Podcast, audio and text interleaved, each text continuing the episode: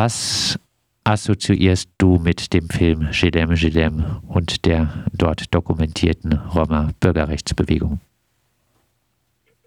Das ist ein vergessenes Kapitel, was genau in die Zeit der Wiedervereinigung Deutschlands und des Falls der Mauer äh, geschehen ist. Das waren über 1000, teilweise 2000 Roma aus Südosteuropa, die in dieser Zeit ein Bleiberecht in Deutschland erwirken wollten und trotz äh, hohem Engagement und erstmalig solch politischem Auftreten äh, erfolglos waren und fast alle abgeschoben wurden. 92, 93 in den beginnenden äh, Krieg in und zwischen den verschiedenen äh, Volksgruppen in äh, Jugoslawien. Wie wurde die Roma-Bürgerrechtsbewegung damals von der äh, Mehrheitsgesellschaft, äh, äh, wie wurde darauf reagiert? Äh, kaum bis gar nicht in der eigenen Euphorie und des, auch des nationalen Deutschen war das kein, kein Thema gewesen öffentlich, äh, sondern nur am Rande. Und als wie bei den Märschen über die Autobahnen als Hindernis, als Unbequemlichkeit. Welche Bedeutung hatte diese Bürgerrechtsbewegung äh, für, auch wenn sie erfolglos war, äh, für äh, die Roma-Community? Es war der erste äh, politische, äh, in politischen Formaten geführter Kampf, äh, was vorher nur von verschiedenen Fraktionen geführt wurde. Und daher ist es im Grunde genommen ein Meilenstein in der, äh, in der Bewegung, aber ein Vergessener. Und deswegen wollen wir den auch zeigen. Mit ganz klaren, harten Schwarz-Weiß-Bildern, vielen Interviews, Begleitungen während den Märschen in den Zeltcamps, zum Beispiel an der Basler Grenze. Ja. Habt Besetzung des Kölner Doms oder des KZs Neugemme. Es ist ein Kapitel, was äh, auch von der Struktur der äh, Landes- und Zentralverbände der deutschen Sinti und deutschen Roma äh, keine, äh, keine Bedeutung hat für sie bis heute. Warum nicht? Weiß ich, habe ich auch keine Antwort. In der Ankündigung von Filmen äh, zum äh, Film habt ihr auch ein äh, oder hast du auch ein äh, eindrückliches äh, Zitat, glaube ich, äh, aus dem Film aufgeführt.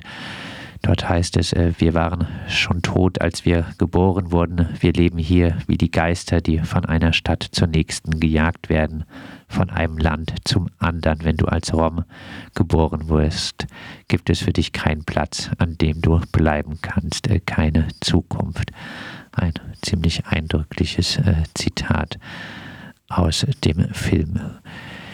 Ja, Thomas, wir haben vor drei Wochen schon miteinander gesprochen über das äh, Thema, an dem man äh, gerade natürlich nicht vorbeikommt, den äh, schrecklichen Angriffskrieg auf die Ukraine. Dort leben Schätzungen zufolge auch über 400.000 Roma. Von ihnen sind äh, zahlreiche auf der Flucht in die Nachbarländer, hauptsächlich der Ukraine, insbesondere nach Moldawien. Einige schaffen es aber auch hierher. Äh, du hast vor drei Wochen schon über die Schwierigkeit gesprochen, Unterkünfte für größere Familien auch hier in der Gegend äh, zu finden. Wie ist äh, der aktuelle Stand?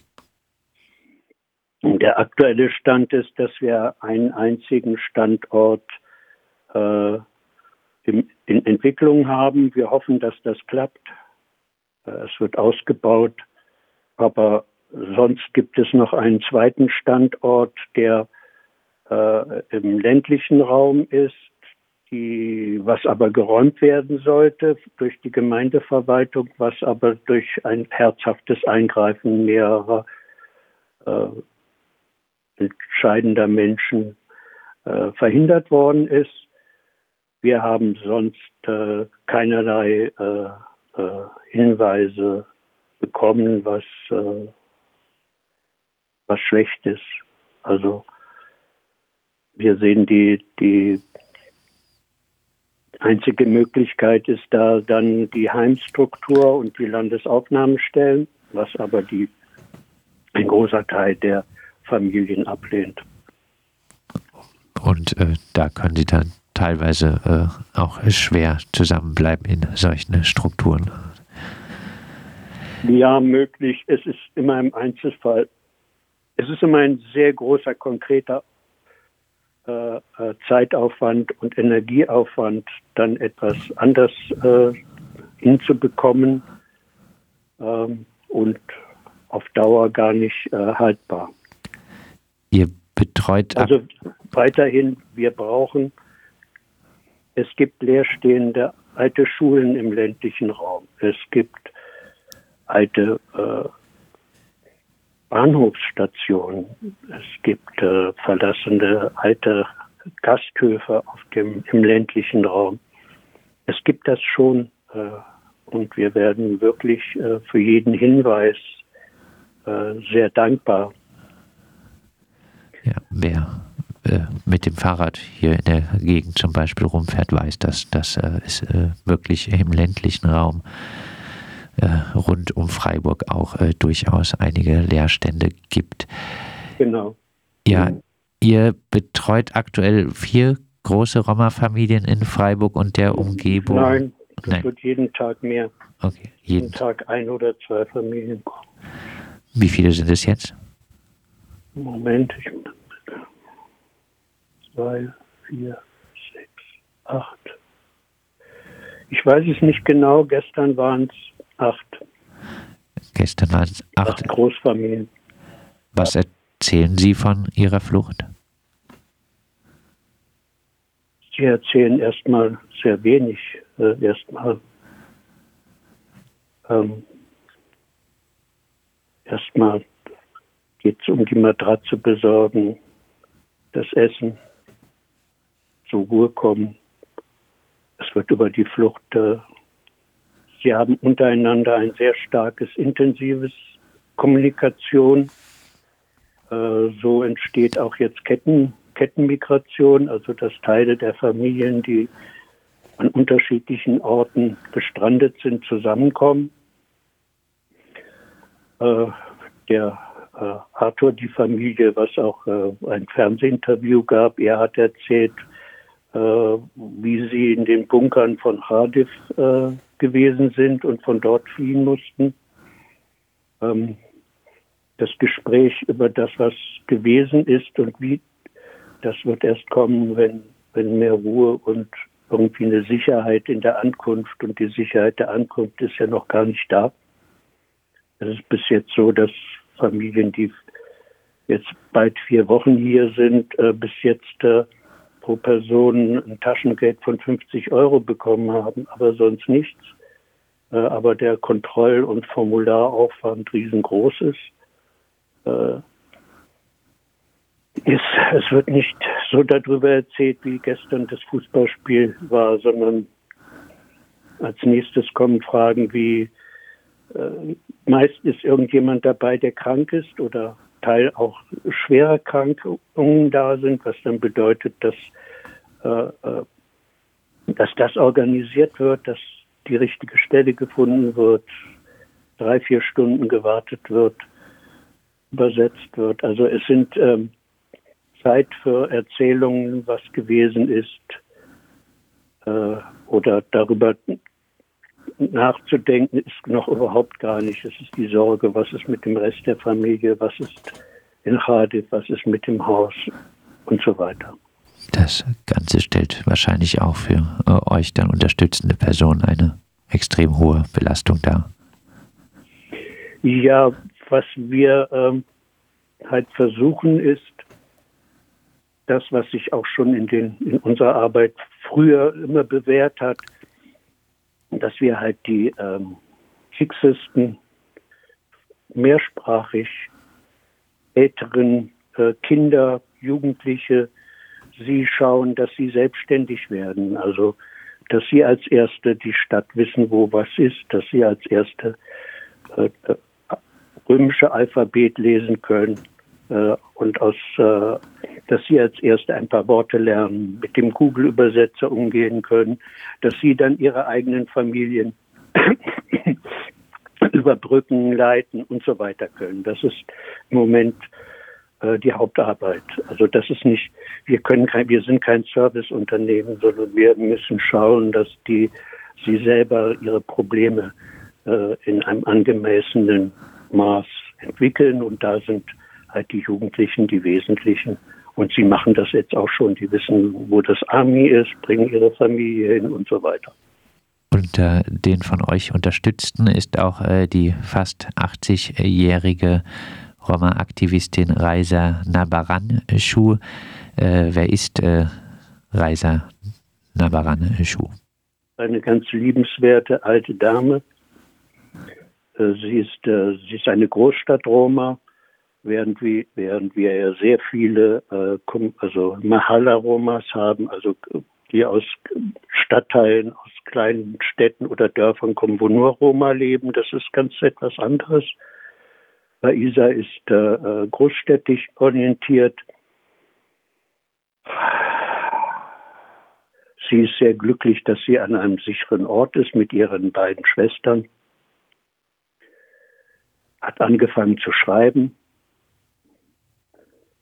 ja. Und ist, äh, glaube ich, 1943 im besetzten Kiew geboren, oder? Ja, ja. Also da eine Überlebende auch äh, des Völkermords an den Sinti und Roma, die jetzt wieder fliehen äh, musste. Sie hat das erlebt, wie sie hat halt die großen, als ganz kleines Kind in der Familie erlebt, wie Teile der Familie in den Massenerschießungen um Kiew herum umgekommen sind. Eine tragische Geschichte. Insgesamt ist dieses Ganze, während Polen ist ja übersät mit diesem KZ-Lagerstruktur, deren Geschichte auch bis heute ja wirkt, während die Ukraine übersät ist äh, es ist ein blutiges Land.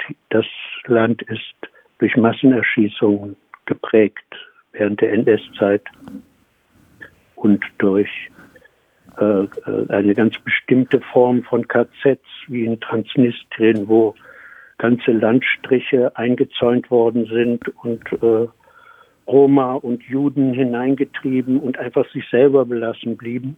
Also einer Form, die von vielen bis heute ihnen unbekannt ist.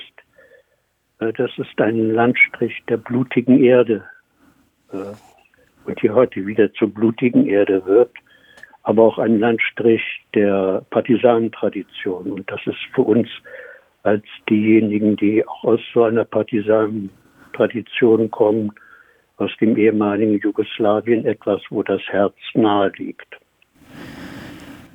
Abschließend, äh, Thomas, mit Bitte um kurze Antwort. Äh, du hast schon gesagt, unterstützen kann man hauptsächlich erst einmal mit äh, der Suche nach größeren Unterkünften. Äh, was gäbe es von hier noch äh, für Unterstützungsmöglichkeiten für äh, Roma-Flüchtlinge aus der Ukraine? Ganz einfach Geld. Also ich habe das schon vorhin erwähnt. Äh, diejenigen Flüchtlinge, die in privaten Strukturen untergekommen sind, bekommen äh, staatlicher Seite kein Geld. Gestern, heute Nacht wurde etwas beschlossen, dass ab Juni äh, äh, sie Geld bekommen. Aber aus unserer Erfahrung unserer Familien ist es so, dass sie nach der zweiten Form, also wenn sie ihre ganzen Daten abgegeben haben, ein Taschengeld bekommen. Und was ist dazwischen?